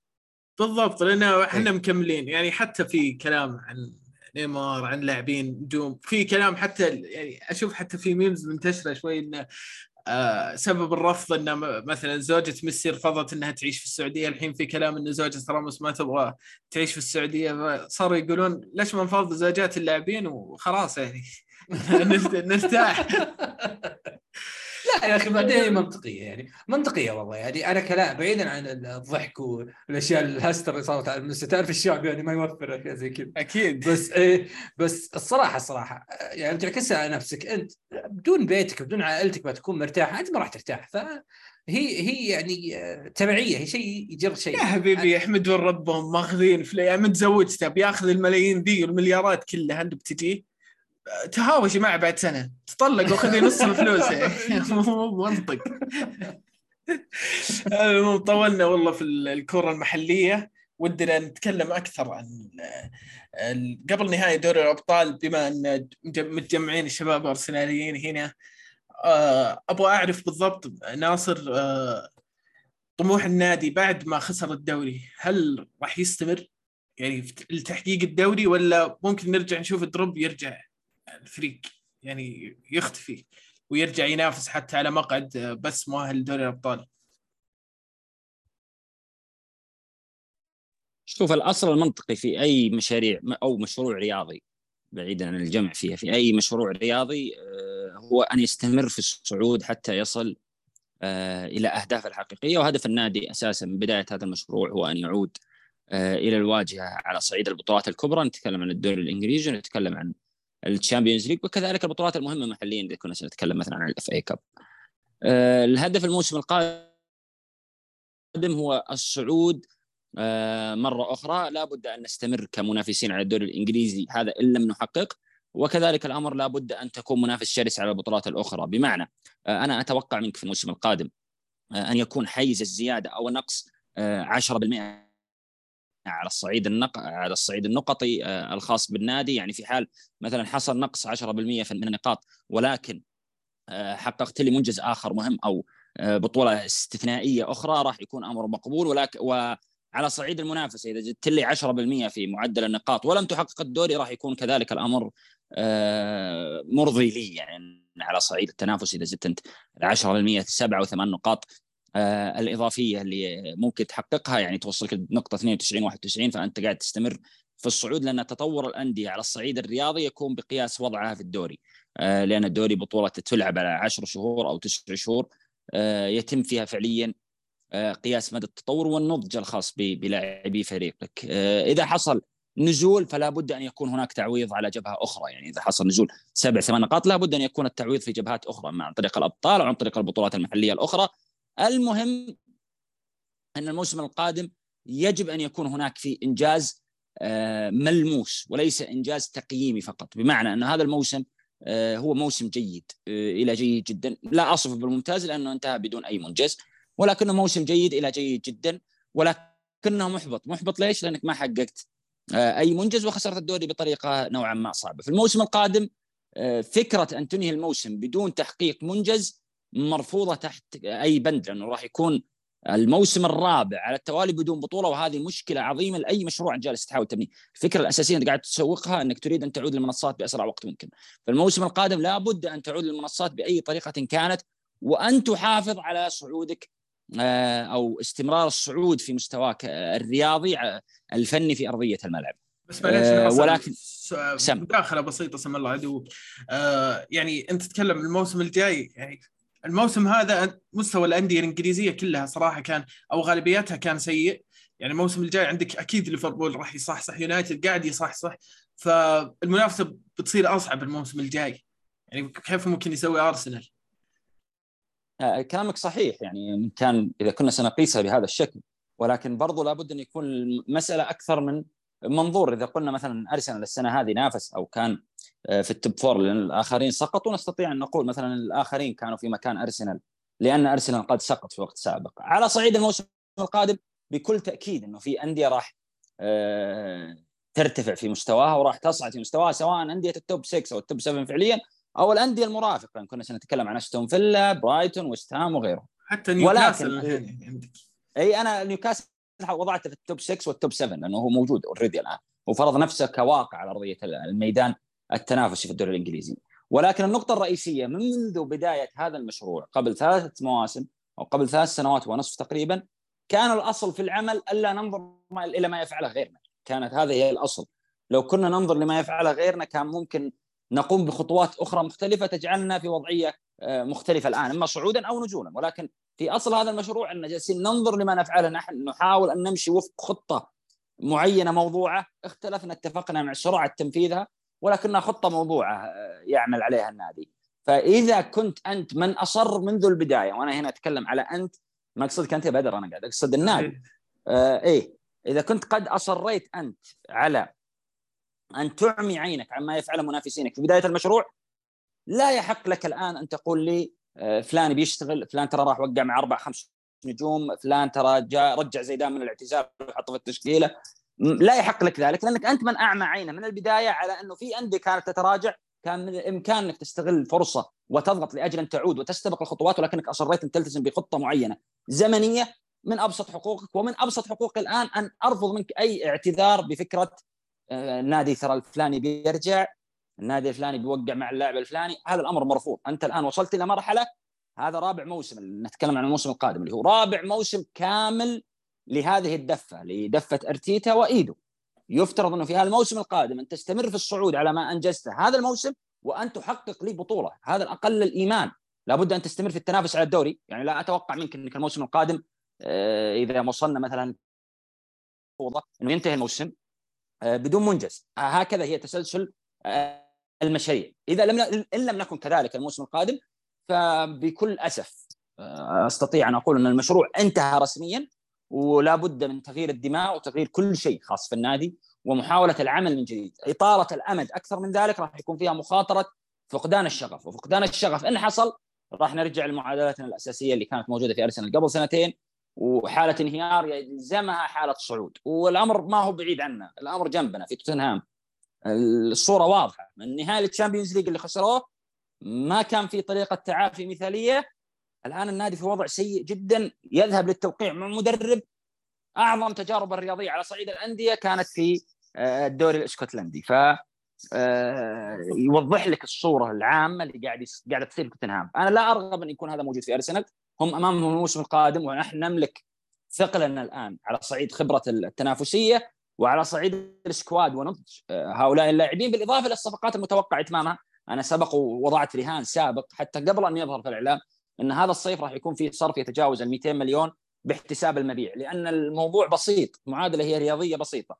أنت لا تحسب ما سيفعله النادي أنت فكر بما سيفعله التاجر آه، في هذه الحالة لأن الكرونكيز في أرسنال هم تجار في حقيقة الحال هم مش مشجعين هم تجار يريدون الاستفادة. طيب كيف أستفيد أنا كتاجر بإني أضخ للمرة الأخيرة حتى أثبت النادي لاستقراره المالي النادي لابد أن يثبت في الأبطال الموسم القادم فهم قطعا سيضخون ولآخر مرة راح يدخلون بقوة في السوق بعد الموسمين الماضيين وهذا الصيف راح يدخلون كذلك بمبلغ يتجاوز ال 200 مليون لأجل تثبيت النادي والهدف بعد ذلك إيش هو؟ الهدف بعد ذلك أن يبدأ النادي في الاستفادة من مداخيله الذاتية ويعود لما كان عليه. المداخيل بالضبط نفس اللي يسويه نفس اللي يسويه السيتي كان. يعني كان في ناس يستغربون من صرف السيتي إن السيتي يصرف يصرف يصرف. بس هو فعليا قاعد يحاول يثبت نفسه زي ما قلت ناصر. وشفنا نتائج الموسم القادم إي بالضبط كلامك صحيح. بس في فارق في الموضوع ما بين بين الكرونكيز وال والاستحواذ الإماراتي. الكرونكيز هو رجل آتي ليثبت هو جاي آه، نادي عنده إرث وجاي نادي عنده تاريخ. يعني مو محتاج يثبت تاريخ بالضبط. فالموسم القادم بالنسبة للتاجر هو موسم تثبيت الأقدام لأجل ابتداء من الصيف القادم يصبح النادي قادر على أنه يعمل بمداخيله الذاتية فقط. لن يكون هناك مساعدة من الكرونكيز لن يكون هناك مديونيات من قبل الكرونكيز. الأرسنال بل راح يكون الموضوع على العكس. راح يصيرون الكرونكيز يبدون ياخذون من ال profit المتوقع أن ينتجها نادي أرسنال اللي هي الأرباح المتوقع أن ينتجها نادي أرسنال. متوقع جدا الكرونكيز يبدون يبحثون عنها ابتداء من الصيف القادم كحد أقصى الصيف اللي بعده. فهم أمام الآن صيف. متوقع أنهم يصرفون بشكل عالي وأنا أتوقع ذلك لأنهم تجار. راح يبحثون عن تثبيت النادي في منطقة. هو راح يشوف عائد الاستثمار حقه حتى بعدين. هو مو معقول إنه بس قاعد يدفع بدون ما يحصل شيء. الأساسي هم استثمروا في النادي. بالضبط هم أساسا لحظة استثمارهم في النادي كانوا مستثمرين في النادي لأن النادي يمثل نموذج آه، اللاعب المالي النظيف النموذج. يعني نجينا للواقع اللي هو يصرف من مداخيله فقط. فالكرونكيز الآن في كثير من مشجعين أرسنال يعتقدون اللي ما تابعوا الحقبة ذيك يعني نتكلم عن حقبة 2006 إلى 2013 إن أرسنال كان يرفض إنه يصرف أو إنه ما يبغى يشتري أو إنه ما يبغى يجلس لاعبين لا أرسنال كان وده يجدد مع اللاعبين ويجلسهم النجوم وده إنه يجيب لاعبين ولكن لأنه كان يعمل بالمداخيل الذاتية فقط لم تكن هناك أموال عالية. من 2019 وانت جاي كان في استحواذ من قبل مالك واحد الملكية لم تعد مجزأة بين أربع خمس أشخاص أصبح هناك مالك واحد. المالك الواحد هذا يريد أن يحقق أرباح. كان النادي في حالة خسائر مالية اضطر انه يضخ بصيف بارتي وما تلا ذلك إلى أن وصلنا إلى هذا الوقت. نتكلم من ذلك الوقت إلى الآن. النادي صرف آه، ما يقارب ال 440 مليون أو 450 مليون آه، رقم آه، أرسنال من 2007 إلى 2014 صرف أقل منه. يعني في سبع مواسم أرسنال صرف أقل من ثلاث مواسم الماضيه فنتكلم إي الرقم كبير بس قياسا بما يصرف الأندية آه، يعتبر رقم جيد. يعني مش الرقم الواو ولا الرقم المميز ولكن رقم جيد أصبحت فيه إنك قريب من غيرك. وهم راح يستمرون في هذا الصيف. أنا أتوقع إن أرسنال راح يكون من توب 2 أو توب 3 على صعيد قوة الصرف في في في هذا السوق. لأجل زي ما ذكرت في بداية كلامي تثبيت أقدام مشروعهم لأجل الاستفادة منه ماليا في الوقت في المستقبل القريب إما الصيف القادم والصيف اللي بعده. عبد الرحمن متفائل آه، في الموسم الجاي يعني أو على الوضع اللي قاعد يصير خصوصا في كلام الحين انه حتى ديكلان رايس ممكن يكون آه، أول اللاعبين اللي ممكن يجون أرسنال في يعني أعلى اللاعب عن رغبته بعد ما حققوا دوري المؤتمرات إنه راح يطلع في أندية تنافس أرسنال في نفس بايرن ميونخ في بعض الأندية. آه راحت عن بالي صراحة لكن أبرز ناديين أرسنال وبايرن ميونخ. بايرن ما أتوقع إنه عنده القدرة إنه يدفع 100 مليون مو من النادي اللي يدفع 100 مليون 200 مليون 150 مليون في لاعب يعني. خصوصا إنه هو عنده احتياج في مراكز ثانية. آه شوف أنا ما أبغى أطيل في هذه الجزئية صراحة أطيل في الموضوع هذا وفي الجزئية هذه إلا أني أتكلم أنا عن الموسم هذا من أنا أنا أحمل رأي شوي مختلف. أنا راضي عن اللي حصل هذا الموسم.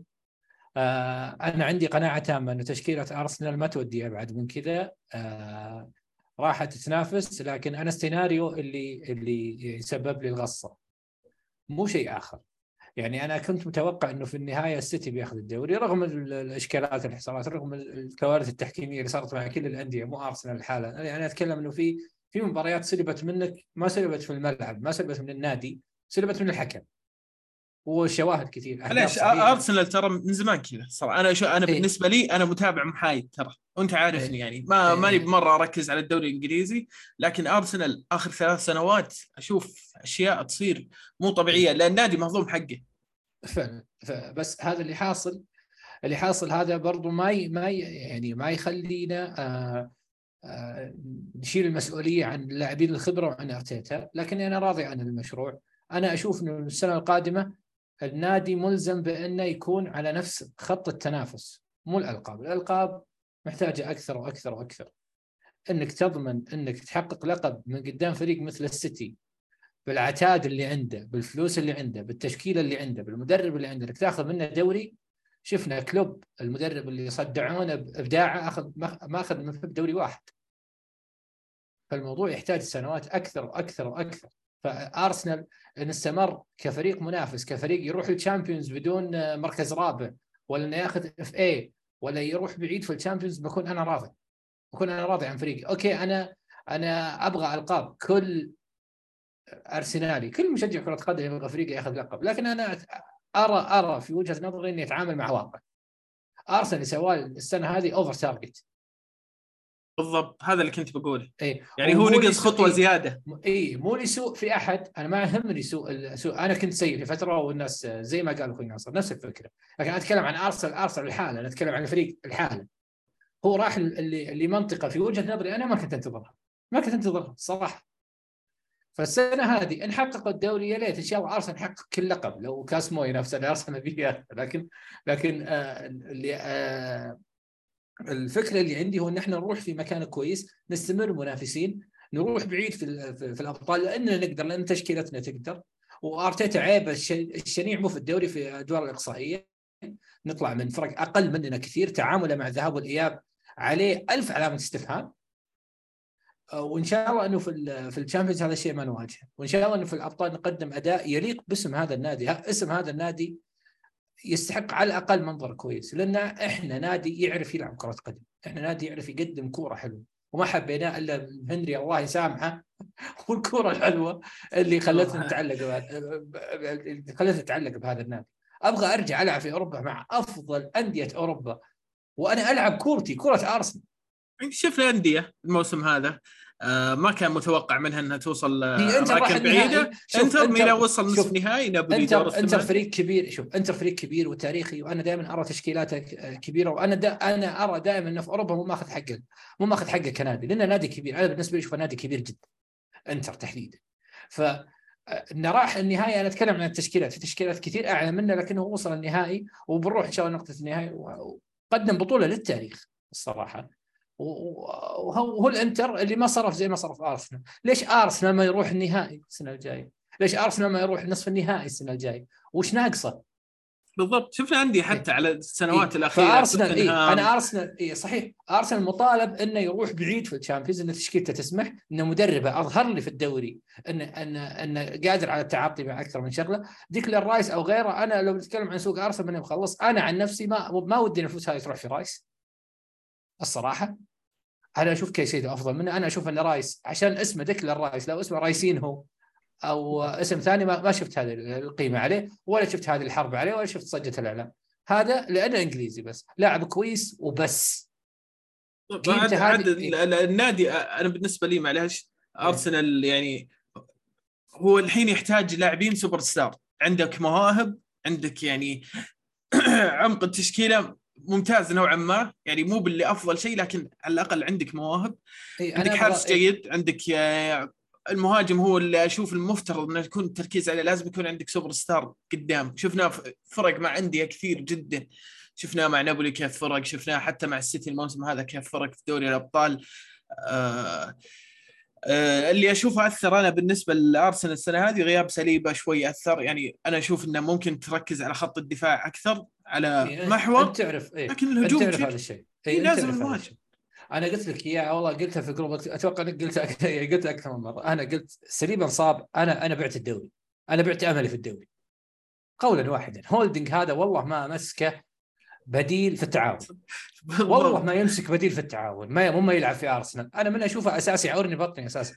أبيع المباراة خلاص. فلاعب مثل هذا ما يخليك تنافس على دوري. مع إنه ما أتكلم عنه هو أنا أتكلم إنه هو أنت كحالة فريق عامة وهذا أساسي. لاعب مثل هولدنج أساسي في فريق ما ما يكسبه شيء. ما يكسبه شيء. إذا أنت تعتمد على هولدنج كأساسي حتى لو إنه في حالة إصابة مدافع هذا اللي يلعب لفريقك فأنت عندك مشاكل كبيرة لازم لازم تحلها. وبس يعني و... وإن شاء الله إن الموسم القادم إحنا نكمل على خط المنافسة. تحديد تح... تحديد تحقيق الألقاب أنا أشوف انه ظلم شوي لأرتيتا. لكن الملاك مثلا في نقطة تفاؤل. الملاك الآن يفصلهم مباراتهم آه، في ال NBA يفصلهم مباراة عن تحقيق لقب ال NBA مع دنفر آه، مع دنفر ناجتس هم الملاك إيه، هم الملاك. الميامي هيت؟ إيه. آه، أوكي لا لا الملاك لدنفر دنفر ناجتس. أوكي إيه. ممتاز. وهم الملاك أيضا LA Rams في ال American football قبل سنتين حققوا لقب. آه، حققوا السوبر فازوا في لقب البطوله ما ادري اسم بطولتهم؟ لكنهم حققوا يعني فازوا. إيه. فازوا مؤخرا بألقاب مع انديتهم إن شاء الله إن السنة الجاية هذا يكون هذا فاز. شوي مع الأمريكيين صراحة. إيه. هذا هذا ف... إيه إن شاء الله يكون هذا فعلهم آه مع مع أرسنال. ونفرح بتحقيق لقب إنه تعبنا صراحة. فريق مثل أرسنال يستحق يحقق لقب. نظرا برضو للموسم اللي راح. الموسم اللي راح كان يستاهل يعني مكافأة أرسنال لكن ما ساعد نفسه. وبرضو الظروف ما ساعدته أنا بالنسبة لي والله يعني عشان أختم على الموضوع آه أرسنال يعني من أسوأ الأندية حظا. يعني حتى في التفاصيل البسيطة ما ما يخدم الحظ هذا اللي يأثر. فأنت تحتاج شوي حظ عشان تقدر. ولازم تمر بتجارب شيء آه سيئة. يعني كلوب ما أخذ الدوري إلا بعد ما عانى من السيتي نفس اللي جربه أرسنال الموسم هذا. فأعتقد الموسم الجاي بيكون حريقه يعني آه يونايتد الصحوه اللي اللي اللي رجع لها. أنا أعتقد حقق طموح أرسنال يونايتد حقق طموح أرسنال. أوكي أرسنال كان يبغى top four ويبغى كاس. أنا أشوف ارسنال يونايتد يعني جاب ال top four وحقق بطولة وصل النهائي وخسر النهائي بس إنه يعني المفروض هذا ينبنى عليه. فمفترض أرسنال الموسم الجاي يكون يعني فارق آه عن الأندية الباقية. وإن شاء الله إني أنا بالنسبة لي يعني اللي أتمناه نيوكاسل يعني. يطقهم كلهم ويمشي وياخذ الدوري ومع السلامة وانها صعبة شوي لكن اللي كان يبي نيوكاسل يكون على الأقل من توب 5 توب 6 ما كان يتوقع صراحة إنه راح يكون من توب 4 الموسم هذا. على العموم آه نروح للبطل الدوري بطل دوري أبطال أوروبا وبطل يعني ثلاثية يزيد مو بمعنى اليوم عشان يشبه السيتي فبنحاول إن إحنا نشبه له النادي الاكثر تحقيقا من 2008 إلى 2023 أكثر تحقيق الالقاب 20 لقب. آه فارق أتوقع ستة وسبع بطولات آه وخمس بطولات معليش عن تشيلسي المركز الثاني. آه نهائي صراحة كان غير متوقع. الكل كان يتوقع إن السيتي راح ينهي المباراة من بدري راح يحسم المباراة راح يعني من أول نص ساعة من الشوط الأول. لكن شفنا شلون إنزاجي كيف قدر يحجم من السيتي كيف قدر يمسك كورة على السيتي حتى لولا يعني سوء الحظ وفرق فارق بعض الإمكانيات اللاعبين شفنا شلون أخيرا السيتي ينصف الحظ. ويفوز اللي الفريق اللي كان يخسر بتفاصيل بسيطة بسبب قل الخبرة بسبب سوء الحظ إصابات فلسفة من جوارديولا. المرة هذه كانت مختلفة. كيف شفت النهائي ناصر؟ يعني من قبل يعني حتى بنتكلم حتى عن مشوار الفريقين. بعيدا عن مشوار الفريقين يعني صحيح إن مانشستر سيتي وصل النهائي بدون بدون خسارة وبسلسله انتصارات طويلة وكذلك الأمر آه الإنتر كان في مجموعة صعبة جدا يعني حتى آه أكثر المتفائلين لم يتوقع تجاوز الإنتر للمجموعة ورغم ذلك تجاوز الإنتر المجموعة واستطاع أن يتأهل برفقة بايرن ميونخ وأن يغادر برشلونة في ذلك الوقت. آه النهائي يعني أوفى بوعودة كاملة للأمانة يعني أنا أصنف أنه من أجمل النهائيات في ال Champions League في آخر خمس سنوات كان نهائي الإنتر و السيتي على صعيد الكرة المقدمة على صعيد الصراع التكتيكي ما بين المدربين. آه للأمانة أنا لم أكن من الأشخاص اللي توقع نتيجة كبيرة نهائيا بل توقعت آه أن أرى من فريق آه إنزاجي آه وقوف مثالي في أرضية آه الملعب. شاهدنا هذا الأمر على الصعيد التكتيكي يعني وهنا أنت عزيزي المستمع حاول تتخيل معي أرضية الملعب في في دفاع آه الإنتر كان موجود دارميان وكذلك تشيربي وعلى الجهة اليسرى كان باستوني. آه اللاعب لا لا بعيدا عن الأظهرة أنا أتكلم عن ثلاثة قلب الدفاع لاني راح أتكلم فيها في جانب تكتيكي مهم. تقدرون ترجعون تشوفونه حتى كفيديو في ملخصات المباراة. عند استلام لاعب الثمانية الخاص بالسيتي الأيسر وإذا افترضنا أنه كان في ذلك الوقت دي بروينه ستجد دائما دارميان هو أول لاعب يقوم بالضغط على دي بروينه اللي هو قلب الدفاع الثالث. يضغط على دي بروينه حتى أحيانا وراء خط المنتصف. على أن تكون مهمة باريلا اللي هو اللاعب اللي قدام دارميان الضغط على قلب دفاع السيتي القائم بالبناء اللي هو نثايل آكي آه هذا الأمر جعل ان السيتي في منطقة الوسط تحديدا منطقة العمليات ومنطقة الخطورة غير قادر على تدوير الكرة بشكل جيد غير قادر على خلق حالات ال1 2 اللي معتاد عليها مانشستر سيتي واجبروا. وأجبر السيتي آه سيميوني بهذه الطريقة أن يذهب إلى أطراف الملعب في وجود جريليتش وكذلك آه برناردو سيلفا. ولكن الوقوف كذلك على الأطراف كان مثالي جدا من قبل الأظهرة. نتكلم إنه دومفريس كان له توجيهات مباشرة بعدم المبالغة في الاندفاع لوجود جريليتش وفي الجهة اليسرى دي ماركو كذلك الأمر كان يتعامل مع برناردو سيلفا بطريقة ذكية. ثلاثية الوسط ما بين بروزوفيتش وباريلا وهاكان تشانونوغلو بروزوفيتش يكون ثابت في المنتصف بينما آه هاكان وكذلك الأمر باريلا يكون لديهم مهمات ضغط على قلوب دفاع البناء الخاصة بمانشستر سيتي وكذلك الأمر ضغط على أو مساند الاظهره الدفاعية سواء دمفريس أو دي ماركو في آه مواجهاتهم وعدم إيجاد حالة واحد ضد واحد مع جريليتش أو برناردو سيلفا. بهذه الطريقة شاهدنا أن مانشستر سيتي مثلا في الشوط الأول لم يسدد إلا تسديدة واحدة فقط على المرمى. آه ابتدى الشوط الثاني شاهدنا مانشستر سيتي أو عفوا الإنتر يلعب بطريقة فيها أكثر اريحيه اخذ الثقة لأنه كان متوقع وأنا أتذكر حتى انك تكلمت أو كتبت عن ذلك في تويتر إن المسألة مسألة صراع أول نصف ساعة. ذهب بيب جوارديولا بإشراكه لستونز وإبقاء وولكر في الدكة إلى أنه محاولة تسريع إنهاء النتيجة التسجيل بشكل مبكر إضافة كثافة عددية بوجود ستونز اللاعب المثالي جدا في منطقة الستة ومنطقه الثمانية وشاهدناه كذلك في مباراة الإنتر يقوم بنفس الأوامر أو الأمور المتوقعة من من ستونز على الصعيد الفني. أراد أن يكسب الاستحواذ بشكل أكبر أراد أن يسجل هدف. بينما في الإنتر كانت الصورة واضحة تماما. محاولة سحب المباراة إلى أطول وقت ممكن وهي بنتيجة 0 0 ليش؟ لأنك تلعب أمام نادي هجومي بحت. الأندية الهجومية التي تستحوذ على الكرة عادة هي من تفقد أعصابها بمرور الوقت في النتائج السلبية. يعني تبدأ تظهر حالات الارتجال وحالات آه الارتباك. بدأ الشوط للأمانة وقت إصابة دي بروين قبل ما اتكلم في الشوط الثاني توقعت أن يكسر بيب جوارديولا القالب بعد أن شاهد عملية الضغط الموجودة من جانب آه الإنتر ولكنه آه يكسر القالب أعتقد يعني بمعنى أنه يغير وقفة الفريق في أرضية الملعب. ولكن تفاجأت أنه يشرك فودن فودن في مكان دي بروين بنفس الأفكار الفنية. للأمانة كنت أتوقع في تلك اللحظة أن يشرك الفاريز. أوه أنا كنت أتوقع صراحة محرز. لا أنا كنت أميل إلى الفاريز كمهاجم ثاني خلف آه خلف آه هالاند للاستفادة فعليا من حالة الإجبار اللي سواها الإنتر للذهاب للأطراف. في وجود الفاريز بقرب من هالاند كان ممكن إنك تستخدم الأطراف بشكل آه أعلى من وجود لاعبين ثمانية. يعني كنت أنا أميل إلى آخر طالما دي بروين ماشي ماشي كان لابد أن يدخل الفاريز ويتغير الرسم إلى 4 4 1 1 بشكل نوعي جاندوجان يعود إلى جانب رودري ومن ثم يتغير الرسم أساسا بدخول ستونز إلى عمق الميدان.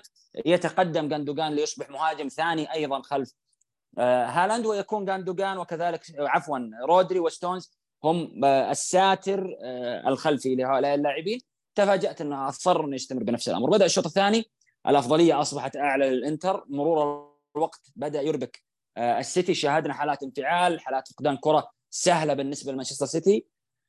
يعني آه، إلى أن أتى هدف السيتي ومن ثم بعد ذلك أصبحت المباراة سجال نوعا ما. الإنتر أضاع فرص والسيتي أضاع فرص بعد هدف السيتي تحديدا. آه، كان نهائي مشبع تكتيكيا واللي ينظر للامور الفنية قطعا راح يكون استمتع بشكل كبير واللي ينظر لمتعة بصرية فقط لا غير أيضا راح يكون استمتع لأن الفريقين قدموا مباراة ممتعة تحديدا في شوطها الثاني سريعة بشكل كبير. آه، الانتر خالف التوقعات زي ما ذكرت. آه، وقدم مباراة ممتازة زي ما ذكرت أخوي بدر. ولكنه لم يوفق. وعلى أساس ذلك أنا ذكرت بعد المباراة مباشرة أن مانشستر سيتي انتصر في المباراة وهم يستحقون ذلك. ولكن سيميوني هو من كسب اللي هو إنزاجي عفوا سيميون إنزاجي هو الذي كسب المباراة التكتيكية مع بيب جوارديولا. أعتقد أن إنزاجي هو الذي انتصر تكتيكيا ولم يربح المباراة وشاهدنا هذا الامر يحدث كثير يعني. أندية كثير تقدم مباريات أسطورية ولا تنتصر لسبب أو لآخر. آه، لعل أن السبب اللي جعل السيتي ينتصر في هذه المباراة تحديدا هي فارق آه، الجودة ما بين الفريقين والنضج اللي موجود لدى لاعبي مانشستر سيتي في النهاية. هذا ثاني نهائي لهم نادي له ثلاث أربع مواسم دائما في تواجد في نصف نهائي الأبطال على عكس الإنتر الذي غاب من 2010 إلى هذه اللحظة. آه، يعني عامل آه، النضج لدى لاعبيه في مثل هذه المنافسات ومثل هذه الأدوار قليل وضعيف نوعا ما انعكس على أرضية الملعب وأعطى للسيتي آه، أفضلية الانتصار في النهاية. ولكن على شكل تكتيكي أنا ممن يقولون أن سيميوني انتصر وباكتساح على بيب جوارديولا في هذه المباراة. ولكن بيب جوارديولا وقف إلى جانبه الحظ وكان حليفه. وبيب جوارديولا نفسه عشان ما يزعلون علينا جمهور مانشستر سيتي نفسه ذكر وتكلم عن هذا الموضوع انه في مثل هذه البطولات أنت لا تحتاج فقط إلى مستوى فني أنت تحتاج إلى حظ. بالضبط و... النهايات تكسب ما تلا يعني آه، بالضبط أنت تحتاج إي أنت تحتاج إلى حظ. هو ذكرها بنفسه قال أنت تحتاج إلى حظ. بينما في الدوري من يحقق الدوري هو المستحق له 100% ولا يمكنك أن تخالف في ذلك. ولكن من يحقق بطولات خروج المغلوب فوق مستواك الفني على ارضيه الملعب أنت بحاجة إلى وقفة من الحظ في وقت أو في آخر. يعني ممكن ما تكون الوقفة هذه في النهايه ممكن تكون في دور ال 16 ممكن تكون في دور الثمانية. ممكن أنت أصلا ما تكون مهيئ إنك تتأهل من المجموعة وتتاهل من المجموعة بكرة حظ أو بتوفيق آه، يجعلك تصل آه، إلى النهاية ومن ثم تحقق البطولة. فدائما خروج المغلوب يعتمد في أصله على جودتك الفنية بجانب آه، الحظ. يعني لو مثلا قلبنا دور نصف النهائي كان ممكن ما نشوف لا ميل أو عفوا دور الثمانية كان ممكن ما نشوف لا إنتر ولا ميلان في نصف النهائي مثلا نصف النهائي الإيطالي كان ممكن ما نشوفه. يعني لو وضعناهم في مواجهة بعض كان ممكن نشوف نصف نهائي يكون من بايرن ميونخ مانشستر سيتي ريال مدريد ونادي آخر. ولكن لأجل إنه كان في نوعا ما. من التوفيق والحظ لصالح الإنتر إنه اتى بالجهة اللي هي ربما تكون أسهل ولم يأتي في مجموعة النار في الجهة الأخرى في في في, في الدور الثماني. ومن ثم وصل للنهائي. فهذا حظ للإنتر. وعلى حظ السيتي إنه في المباراة النهائية كان الجودة لدى السيتي الفردية أعلى بكثير من الجودة اللي كانت موجودة في الإنتر. لوكاكو مارتينيز خذلوا الفريق بشكل كبير. ممتاز. آه عبد الرحمن الحين يعني شفنا السيتي كيف قدر آه يكسر العقدة اللي عنده.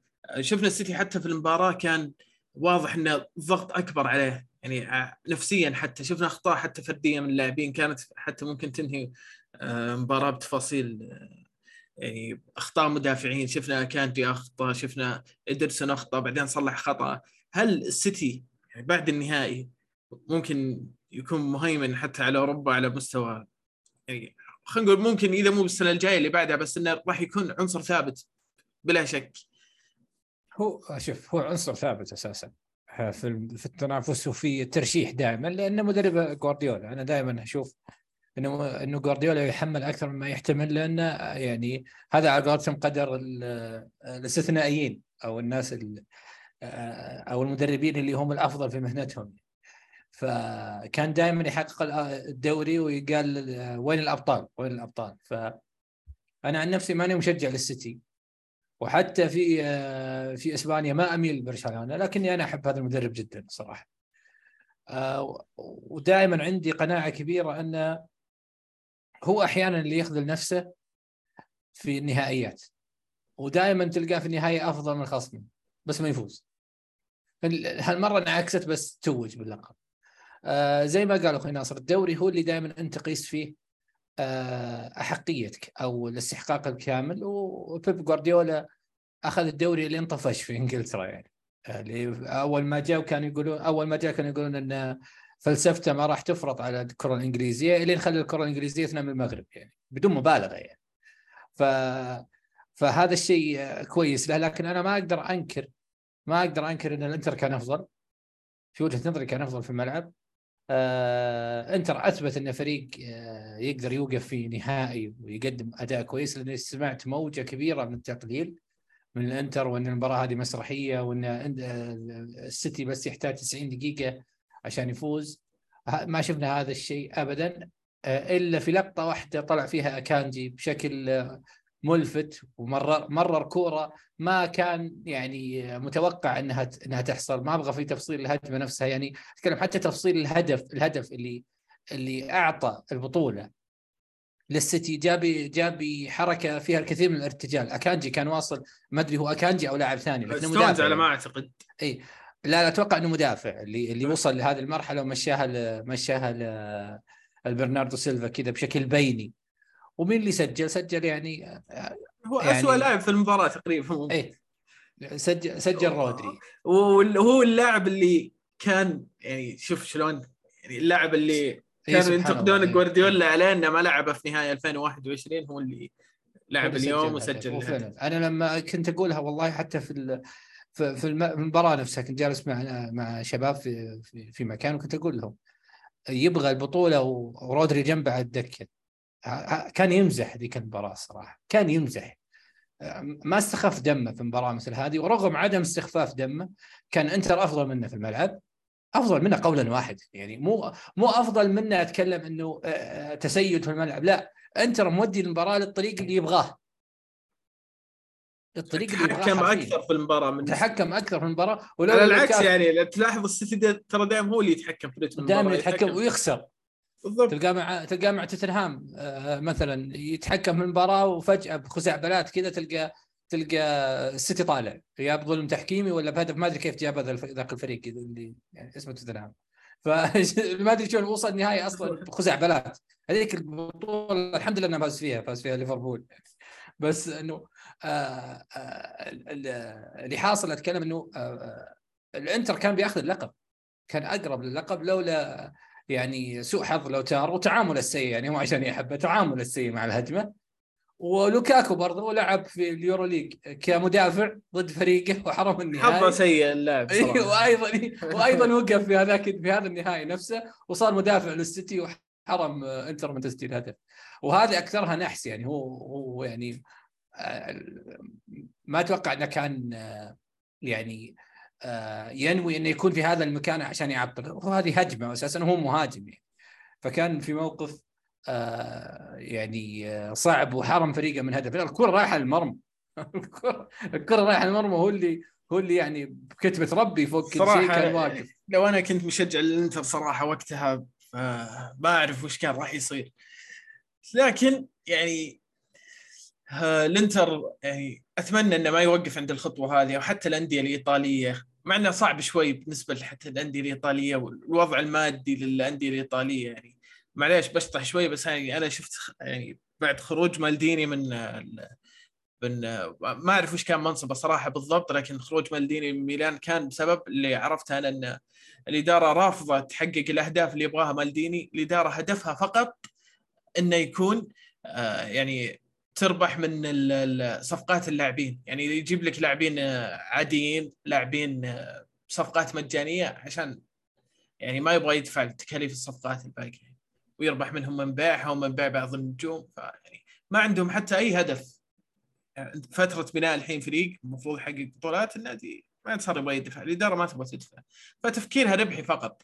ما ما تدور على النجاح الرياضي آه طيب آه بالنهاية يعني السيتي حقق الثلاثية التاريخية اللي صمدت من عام 1900 و... آه، أو ما أعرف بالضبط كم عشان الصدق ما أجيب العيد. آه، صمدت 22 سنة تقريبا. 1999 أي 22 23 سنة 24 سنة نعم. تقريبا آه، صمدت.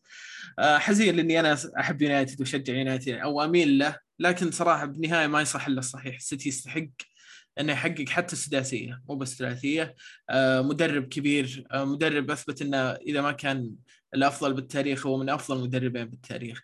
آه، المدرب اللي يستحق إنك تقول له أفضل مدرب بالتاريخ يعني من بعد ما كان السير أليكس فيرجسون لفترة طويلة.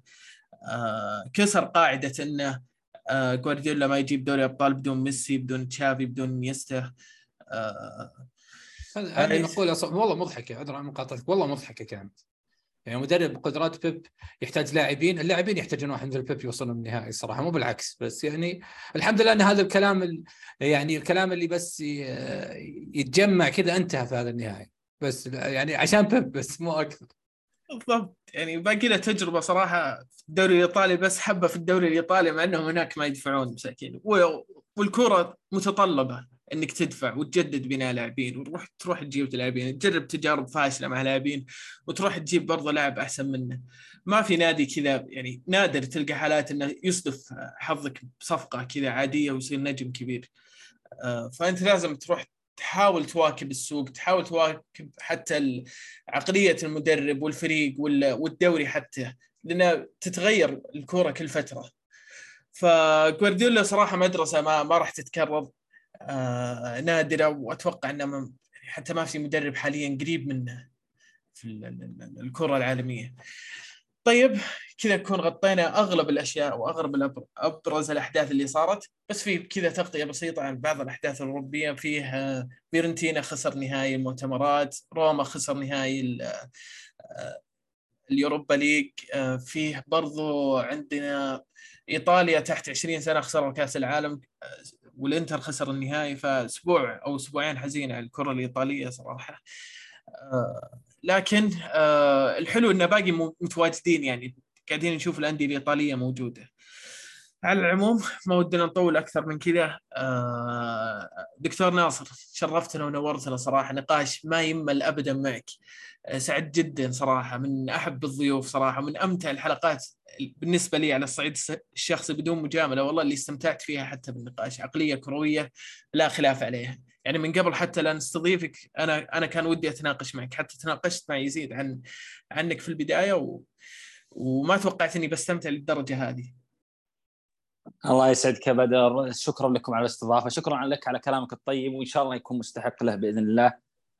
أسعد بكلامك وبثنائك ولكم بالمثل على صعيد البرنامج وإدارة الحوار. يعني أحيانا من يدير الحوار يكون هو آه، النجم وأنت اليوم ما شاء الله أدرت الحوار بشكل آه، مثالي جدا. استمتعت بالتواجد معكم استمتعت بالحديث معكم. أتمنى لبرنامجكم المزيد من النجاح والمزيد من الصعود. سعدت بالتواجد مع زميلي عبد الرحمن كذلك. حبيبي حبيبي. في النقاش عن الحديث. في النقاش عن الأمور الكروية والحديث عنها. في في ختام كلامي زي اللي يقول عادة أو الأمر اللي أنا اعتدت عليه إن اصبنا فمن الله سبحانه وتعالى وأن أخطأنا فمنا ومن الشيطان. وكرة القدم لها أكثر من زاوية. يمكن أنا أنظر للموضوع من زاويتي أنا وفي زاوية أخرى أنا أجهلها ينظر لها الطرف الآخر أو ينظر منها الطرف الآخر. في النهاية الاختلاف في الرأي لا يفسد الود قضية. ومرة أخيرة شكرا لكم على هذه الاستضافة اللي أسعدتني. الله يسعدك يا حبيبي شرفتنا ونورتنا والمكان مكانك ومحلك في أي وقت. آه، في أي وقت وأي موضوع وأي حاجة يعني إن شاء الله إنك يعني تكون متواجد معنا في مرات أخرى. ما ندري صراحة إذا عندك هوايات ثانية مسلسلات أفلام جيمنج آه، ما سألناك عنها. موجود موجود. في هوايات أخرى ولكن آه، يعني ماني ضليع فيها مثل غيري. يعني ممكن كرة القدم أنا جيد فيها وأعرف فيها وأحفظ فيها ولكن في الأمور الأخرى وإن كنت متابع جيد إلا أني ماني يعني آه، متحدث مثالي عنها في ناس أعلى مني. ولكن بإذن الله إذا حصل فرصة في موضوع يناسب آه، الجميع اني اكون متواجد معكم. لأن زي ما ذكرت كانت تجربة جميلة يعني استمتعت في هذه الساعة والساعة ونص الماضية آه، في هذا البودكاست معكم. بالعكس مكانك ومحلك أبو داحم يعطيك العافية. زي ما قلت زي ما تقول دائما أنت نقاش في الكورة ممتع. صحيح ونقاش صحيح. معك والله صراحة في الكورة حلو سواء محليا أو حتى إيه. أنا أرسنال أو حتى العاهات في الكرة العالمية خصوصا. فعلا والله فعلا. الكورة كره نقاش عنها حلو. نطلع من جو مارفل دي سي مع إنه جميل وهذا اللي نشتغله ونحبه يعني. ما راح أكذب على نفسي. لكن حلو إنك تفصل وتروح الحاجة أنت ما تتكلم عنها كل يوم يعني. وهذا الشيء يحصل دائما في أسبوعنا. أنا جزء من أسبوعنا وما ما أبغى يعني أكون آه، إلا موجود هنا إن شاء الله. واذا اذا سنحت الفرص ورجعنا نشوف مسلسلات يعني الخذلان أنا أعتذر من ناصر والشباب خذلان كبير في المسلسلات لكن سامحونا ما في وقت والله. لكن إن شاء الله إن إحنا بنرجع. وشكرا والله الدكتور ناصر شكرا لك. وإن شاء الله إنه المستمع ما ما مل. أضمن لا أضمن. أنا أنا من عندي هذه عمر حطها في البداية. عزيزي المستمع أضمن لك راح تستمتع الحلقة هذه من البداية للنهاية محليا وحتى عالميا. آه بس كذا نكون وصلنا لنهاية حلقتنا. يعطيكم العافية لا تنسون التقييم. نشوفكم في حلقة جديدة وتصنيف جديد في أمان الله.